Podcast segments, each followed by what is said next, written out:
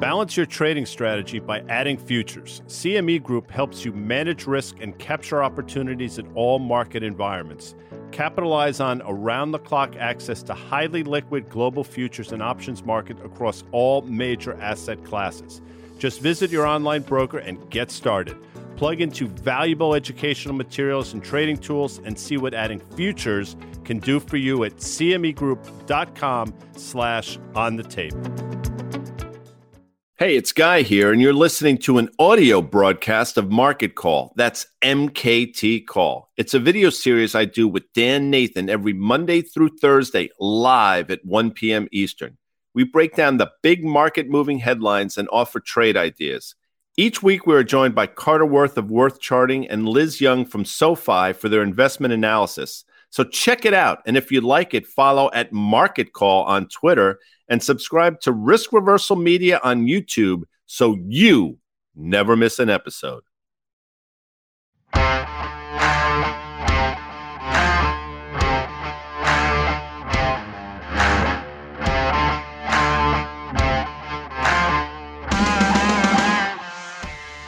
What up, peeps? Guy Adami here, all fired up because Pete Alonso lost last night. It makes me so happy. He's so into it. It's a joke.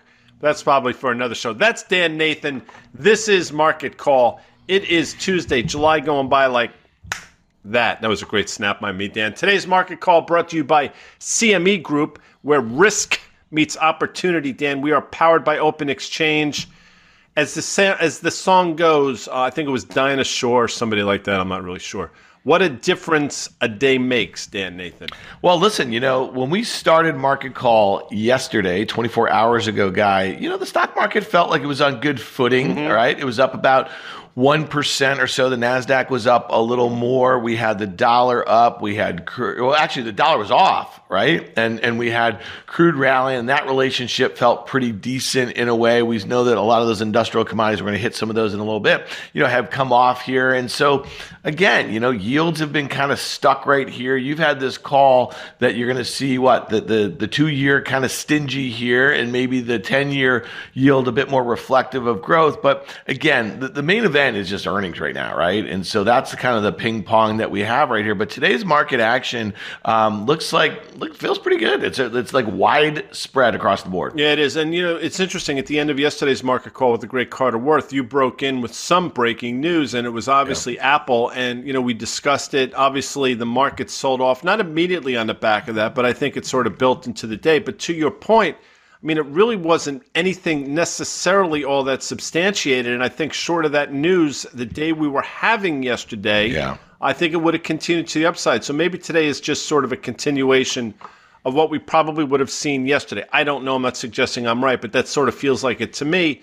And here we are. You know, this 3,900 level or so in the S&P continues to be a battleground. But the more things going on, Dan, and we obviously like to slide it, Earl, as they say. Yeah but you know, guy, what I was going to say, well, no, what I was going to say is the end of yesterday when that news came out and the stock market started selling off. We were saying, okay, so here's here's a story about Apple and their mm-hmm. spend and their hiring and they're going to slow and this, but it was just a story. It wasn't a company saying it, right? And so people were extrapolating over whatever they want. And I guess I, you know, the main point here is as we kind of get into the depths of earnings season, we're going to see a lot of news cancel it out, you know, each other out, right? We're going to see some stories that are very company company specific or sector specific and maybe don't need to be extrapolated too much. And I guess, you know, one of the reasons why maybe you're seeing this widespread strength across almost every sector in the market is investor positioning right. into this period. We're going to get all these news. And so let's talk about this BOFA. What's BOFA, guy? That's Bank of uh, America, Merrill Lynch, oh, yeah, B of A, Merrill Lynch. You recall they, yeah. you know, it was the Merrill Lynch was on their own, and then obviously they got yeah. difficult. I work. I do, do, you know, guys, that I worked at oh, Merrill Lynch in 07. PFC. Yeah, I worked at Merrill Lynch in 07, 08, early 09 when that was all happening. And you were not, you didn't I don't think you loved it. You know, you're more of a free spirit. You didn't need to be in sort of a laced up place like that. So, but I think yeah. it probably gave you a good indication or just a good experience. It's sort of what the other side was like, but you were always meant to be sort of on Well, buy side, is they. I will. I will tell you that, as you know, I came up on the buy side of the business, and I went to Merrill to trade a proprietary, you know, book in the equity derivatives group, and it just kind of speaks to the risk that banks were willing to take back there in the mid aughts or so. So I had a front row seat um, for that. All right, let's talk about this survey though, because really, you know, I, I think you know we're seeing cash levels at highs. What does that mean? You know, cash has moved to the sideline. People are a bit nervous here. I don't know, man. You know, these sentiment was at, you know, like kind of record lows as far as how people feel about the market, the economy. When you see that sort of data, guy, what do you generally think? Well, it's this is going to be a somewhat long-winded answer, and I apologize. You never see headlines like this on the flip side. In other words, Bank of America survey shows full investor capitulation in terms of optimism, extreme optimism. Everybody's buying everything because when that happens, it's deemed to be normal. And then you see this. I think part of the phenomenon is if people are not in the market and it starts to creep higher, they feel like they're missing out. When they're in the market and it goes lower, for whatever reason, it doesn't seem to garner the same attention. That's just me. But what yeah. does it mean in the short term? It means we're probably due for the bounce that we're seeing. And that's something we've said for a while. Now, I'll say it hasn't been the straight line bounce that I thought we would get. Obviously, many fits and starts, yesterday notwithstanding. Today we're back on our horse. I'm going to still hold out the not hope, but the view that 4100 to the in the S&P is sort of in the cards. I think Carter thought that as well, but doesn't mean I'm a raging bull by any stretch of the imagination. But this headline and this survey, I think, bolters my case a little bit. Yeah, no doubt. I mean, here's this this chart number 13. Where's Lehman? They're of course referring to Lehman Brothers here, guy. If you look at that October 08, that little circled area, we're talking about risk levels uh, versus normal risk levels here. I guess the one thing that I would say is really different about this period versus that period here is that the Fed was about to embark on a little bit of an experiment, guys, something you've been tracking, I think, since late 08 here. I mean, they were basically going to do multiple rounds of TARP and QE and then just kind of twist and all that sort of stuff here. So to me, I think what's different now is that they're obviously tightening. So you know, y- these are not apples to apples comparisons. Do you no question about it. And I was watching a bit of the halftime report um, yeah. with Scott. It's not the, fast money halftime report. No, I actually think it's just called the. Ha- although it, it's interesting if you look in the TV guide that you get in the in the you know in the mail mail. Yeah. Um, it actually says in writing, fact, but that's neither here nor there. But I will say, as you know, as I was watching a bit of it, as I was putting my shoes on. Um, they were having a conversation about the Federal Reserve, and Scott was bringing up the fact that you know the one variable now that you can't really just say is equal to other variables is the fact that now the Fed has reversed course. And Josh said something interesting. That would be TRB. He said, and you know why do I think it's interesting? Because I've actually said it a number of times myself. Um, if when the Fed is easing and adding liquidity to the system, you have a bearish view, you're effectively fighting the Federal yeah. Reserve.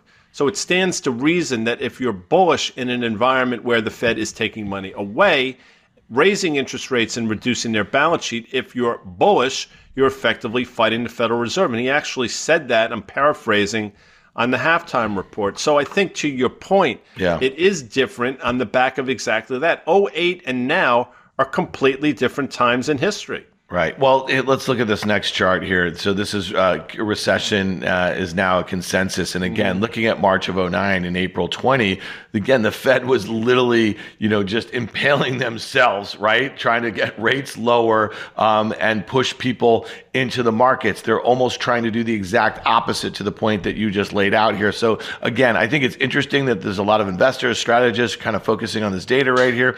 But let's look at that aforementioned S and P 500, that 39. 900 level here, guy. I mean, you know, it wouldn't be market call if we weren't quoting Q. Is that is that is that fair? I mean, like, how could we not?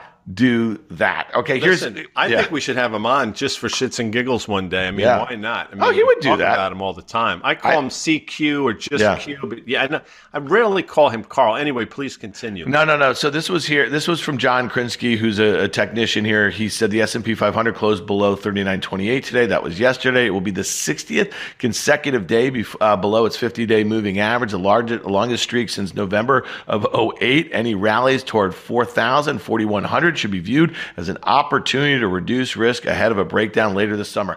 I agree with that, guy. You you look at the lines I drew. You see that kind of 50 day, which is basically tracking that downtrend that's been in place since late March here. You can see a clear shot right up to 4200 if there's any reason to do it. Is that what you're playing for or might we see some decent resistance another 100 handles in the S&P that's futures? Exactly, that's exactly right. And you know, people will say you're trying to be too cute, you're yeah. trying to, you know, you basically be too tactical, which I totally understand, but that's exactly what I think is going to happen. And I've been pretty steadfast I think since June 14th that last Fed meeting in so much as I thought the market was due for a rally 4100 I would come right around the time that Apple reports, which by the way is next week. I think Apple's quarter will be fine. I think their guidance will be problematic, and you'll probably see it with some of these other big tech uh, names. And I think that's going to be the next leg lower. So I 100% agree with that tweet and that assertion that any rally to those levels should be viewed as an opportunity to pare down risk. All right, let's look at this Nasdaq. Though you just mentioned Apple. Apple is obviously a 13% or so the Nasdaq 100. We're looking at the Nasdaq futures here, and you look at that level at 12,200. We've been kind of talking about that now for it feels like two weeks or so. And you know, again, the NDX is above that 200 day, or excuse me, the 50 day moving average, but that 13,000 guy, that breakdown level, you know, that's about 6% or so from here. That would be a nice little rally, maybe kind of um, maybe 12, 13% from those recent lows in mid June when you started calling for such a rally. Yeah. And then, you know, you can look and see. I mean, my eyes work this certain way that if we were in fact to get that rally, you could basically draw a trend line from those highs we saw in December, yep. connect that next top, and you would probably have three points of a downtrend line with a 200 day moving average that continues to slope lower. So I think this all makes a lot of sense. And, you know, another little bit of a tidbit, and I'm not going off script necessarily, but I heard this this morning. I don't know if it's necessarily true. I think it is. Seven of the biggest NASDAQ names are all reducing headcount. So just yeah. think about that for a second. So, and you brought this point up a number of times over the last few months, and you've been right to bring it up. I mean, people are reducing headcount, people are cutting back capex, and it stands to reason that earnings are going to, for a lot of these companies, are going to take a hit on the back of that. So, although in the short term, I do think we rally, I don't think it's a rally that's going to last, and I think it's a rally that needs to be faded in both the S and P and the Nasdaq. I agree with that. And and you know, I just haven't had the same sort of gusto as let's say you and Carter playing for that rally, getting to that kind of 4100. I think yeah, I know. I think Carter is calling for 4200. I want to make one point. There's a um, somebody on Twitter, um, something pacifist and and she watches our stuff and we do appreciate you. She tweeted at us. She wanted to know Carter's view on the Sox. I guess he was calling for a bearish move. One thing I, I think it's really important if you watch Carter's work and this is not me apologizing for a call that, at least in the Sox, that's gone the wrong way. He's been calling for a rally in the S&P 500. Oftentimes when Carter does his work, he does relative charts, right? A sector versus the broad market. And, and that might be the case here. He's calling for that with the financials, the XLF. We went over that yesterday um, also. But again, that's versus the S&P 500. So he's kind of oftentimes mapping this out um, in a relative um, strength basis. But when he's on next, we'll hit the Sox um, there, uh, Miss Pacifist. on tomorrow, if I'm not yeah. mistaken. Today is Tuesday, so it stands to reason he'll be on on Wednesday, which, by the way,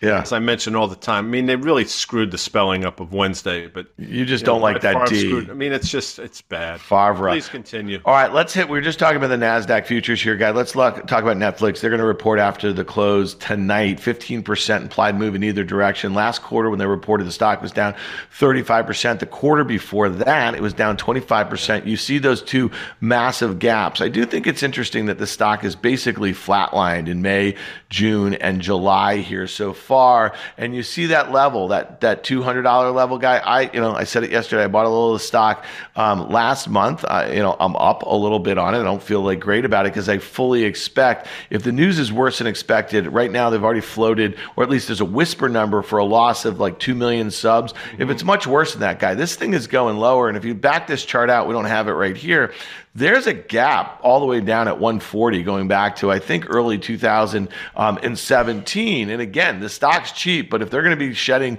lots of subs and they have this trans, you know, they're they're kind of moving towards this ad supported model for the subs that they have not captured, the stock's going to have lower lows. So I'm playing. I think there'll be one more gap at some point this summer. Maybe it's tomorrow, uh, maybe it's later on, and I'm looking to add there. But I really want to make a bet on Reed Hastings and Sarandos that they're going to be able to turn this thing around. I think that's a bet ultimately you'd like to make, not when the stock's up 20 bucks into into earnings, but maybe when it's down 20 or 30 after earnings. This is a tough one because if you just looked at this, if I didn't know what it was, I'd say, wow, this is probably a name you can be long sort of 75 25 in terms of the odds in your favor into this earnings release, just given those gaps on the upside.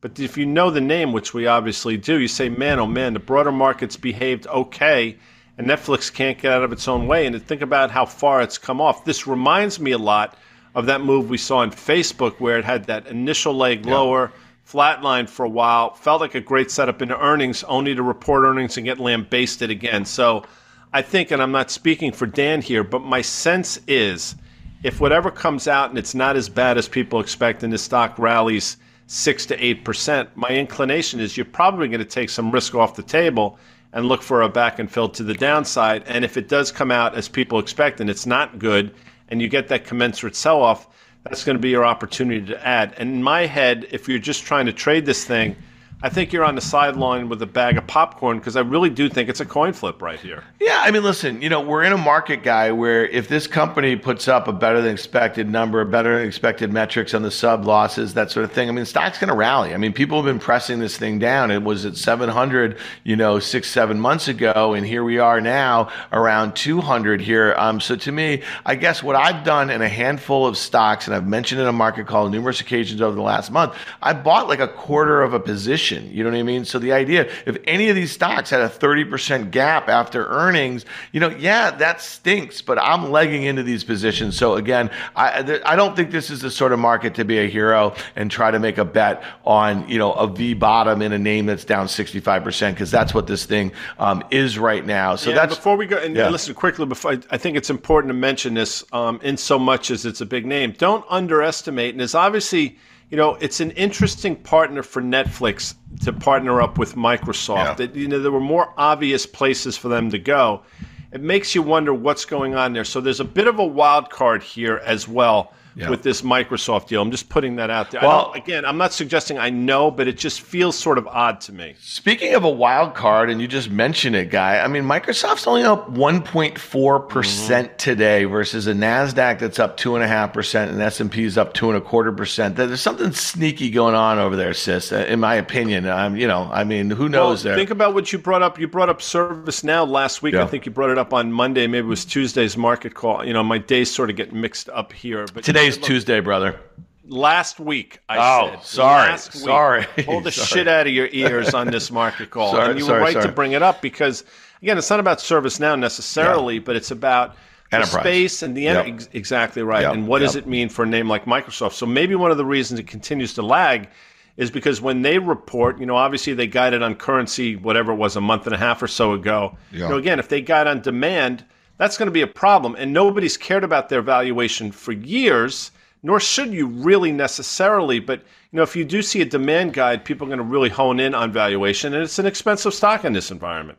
Well, I mean, listen, when you're looking at the rest of the MAGA complex, I'm looking at Amazon up three and a half percent, Google up three percent, Apple up two percent, getting back all those losses from yesterday. So, you know, Microsoft only up one and a half percent or so sticks out like a sore thumb in this market. Hey, guy, this section, Amanda and I, this is really this is really made for you here. I like okay, this. buddy. I just like so. I just want I want to show you something. See, that's I don't know if you can see my pinky. It's sort of bent. Yeah. You mentioned. Hold on. Look at that.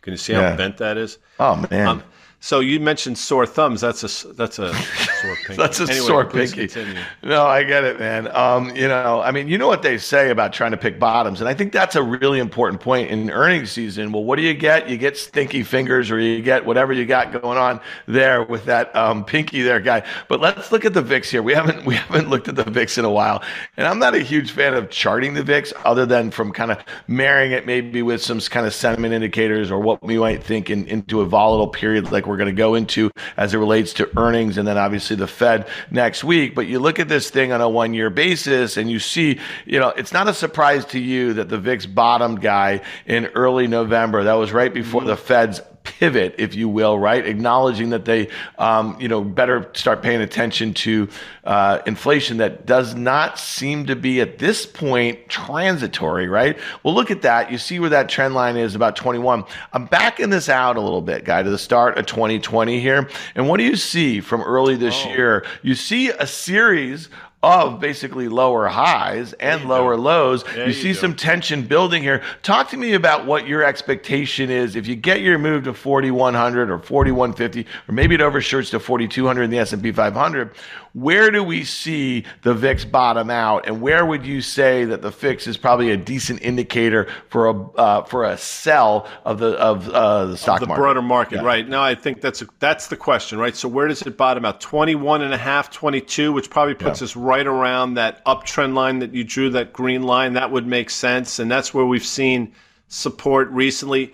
I would throw this back at you again. I'm, I'm not suggesting yeah. I'm right, but I think people, for the first time in a while, set themselves up for bearish scenarios in the market vis a vis options. And you saw the initial spike in the VIX, but I think one of the reasons the VIX hasn't spiked like it historically does on massive sell offs is because people have been prepared for this move, right? It didn't re- really didn't come out of thin air. It was something that was sort of set up for a while. So I think that's what's different in the VIX. Not to suggest you can't get a spike on some sort of event that none of us see coming, but I think that's what's going on. So although the VIX is a great measure, I think that's what it's telling you now. And you know, now people are again talking about the fact that bond volatility is absurd, as is currency volatility.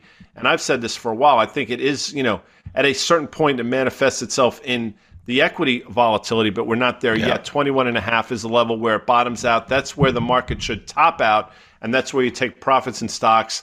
And I think look for the next leg lower in the market.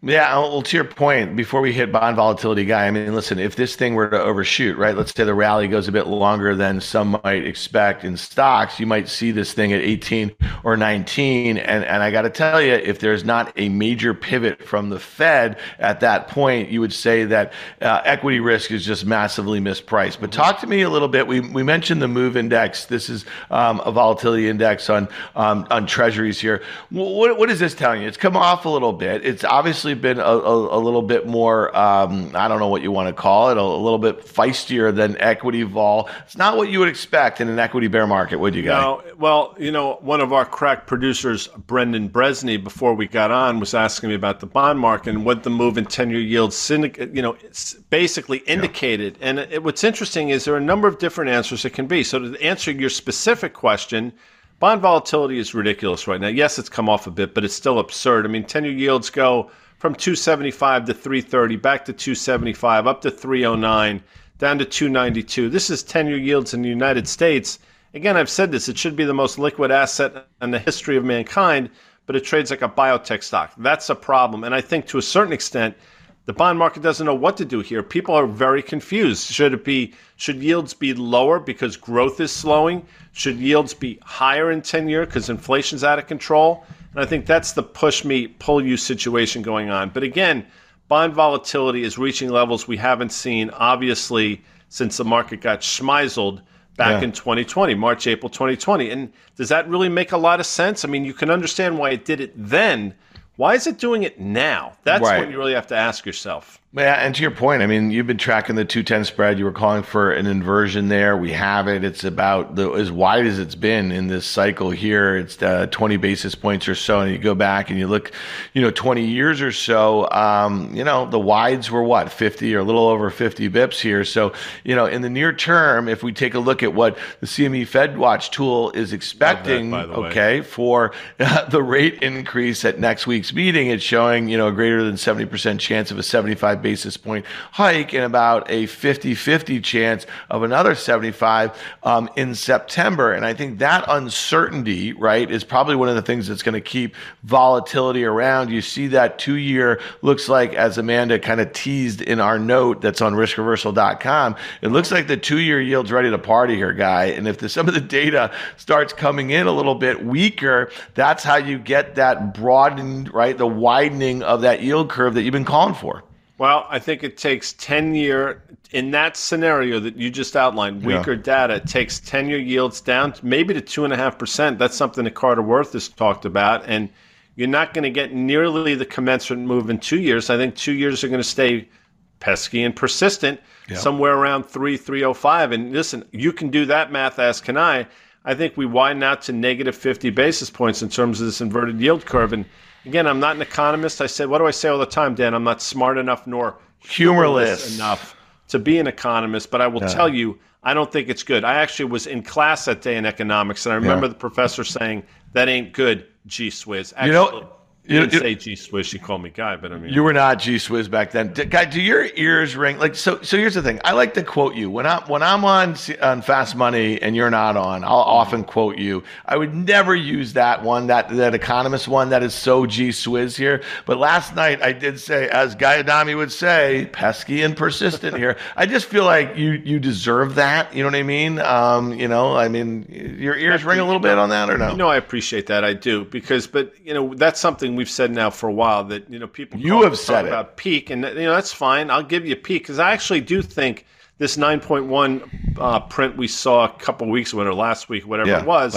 is probably going to wind up being peak given the move we've seen in commodities. But it doesn't mean it's not going to continue to be persistent and pesky, and I think that's the problem.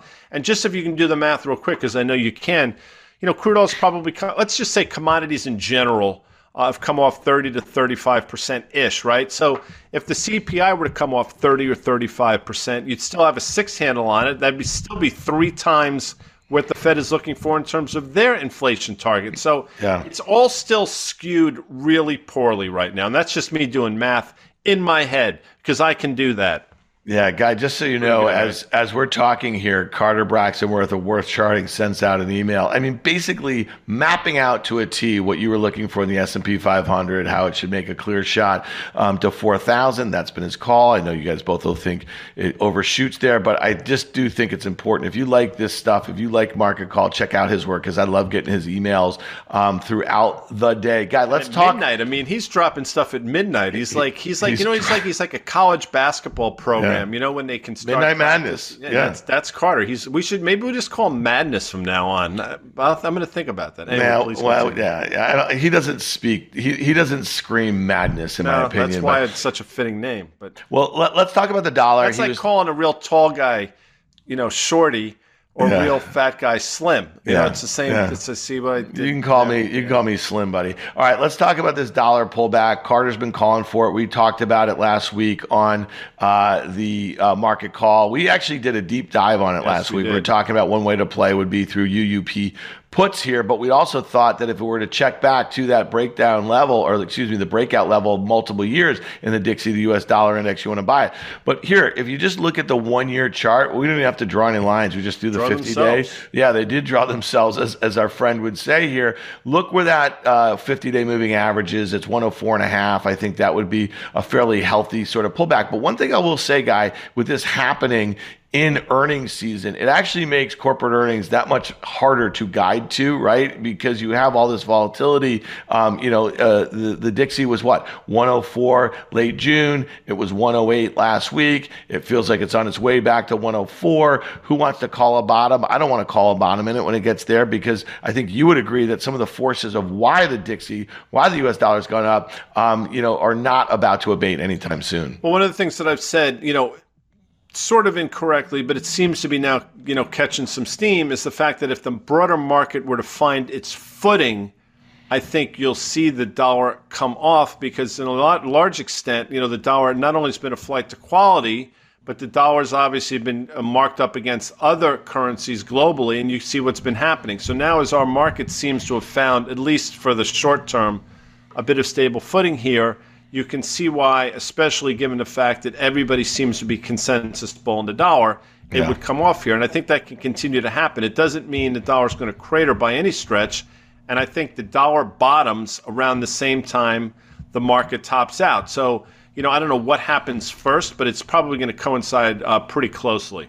Yeah, let's look at this uh, dollar relationship to crude oil because this is one that obviously had that really sharp pullback here, and we know, you know, the relationship between dollar and crude. And what are we seeing right now? So we're seeing the Dixie come in, we're seeing crude rally. Who knows what it has to do with as far as supply demand as it relates to crude? But one thing that you and I can both agree in, and unless that long term, you know, inverse relationship is out the door here, and it might be given some of the weird dynamics as far as the global economy, supply chains, you know, access to energy in Europe, that sort of thing. But look at this chart year to date, guy. Um, this is uh, crude in green, and you see the U.S. dollar index in white here. Might we see a convergence? If you see the Dixie back near 104 and a half, that would be the 50 day. Might you see crude oil back at 110 or so? And then we got to make a call here, and I just want to kind of back this out. You know, going to uh, t- 2012 and you know you see what happened here. Crude oil was acting very well in the years following the financial crisis. We know that there was this global reflation trade. China had a huge stimulus thing going on, but as soon as we ended ZIRP and started QE, and the U.S. dollar started to rally, crude oil went from I don't know 120 or 115 or so, guy, all the way down to like 30 bucks mm-hmm. or something like that in the ensuing years. So look at the way the Dixie and crude have both rallied since the start of 2021. Some something's got to give there. Talk to me yeah, about it. Well, and look at the support. Next chart, you have a great support line, and you actually said this for a while. You thought crude would trade down to sort of that you know 88 or so level, and you have a horizontal line that shows exactly that. Kudos to you. And not only have you been saying you were saying it thirty dollars or so ago, yeah. and it played out.